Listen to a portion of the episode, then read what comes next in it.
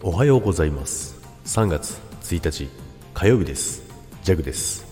はいおはようございます。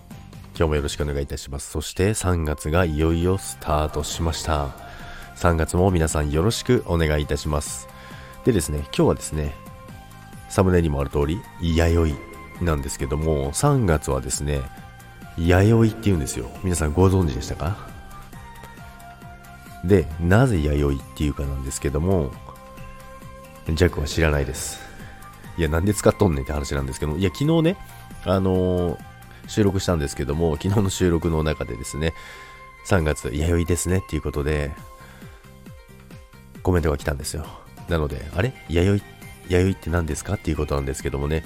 で、またコメント返信してくださってですね、3月は弥生なんですよっていうことを教わってですね、おー、そうなんですね。弥生って言うんですねって初めて知ってね、なんか響きがね、いいなって思って、なんか使ってみたいなって、言ってみたいなと思って収録してみました。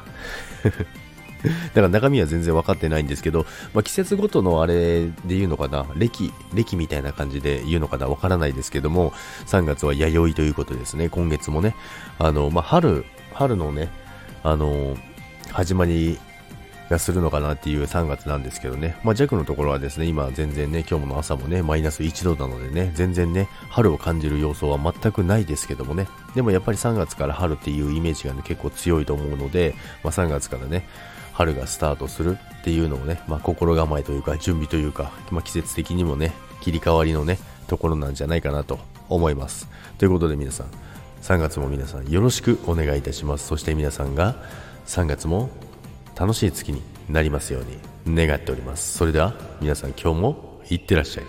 バイバイ。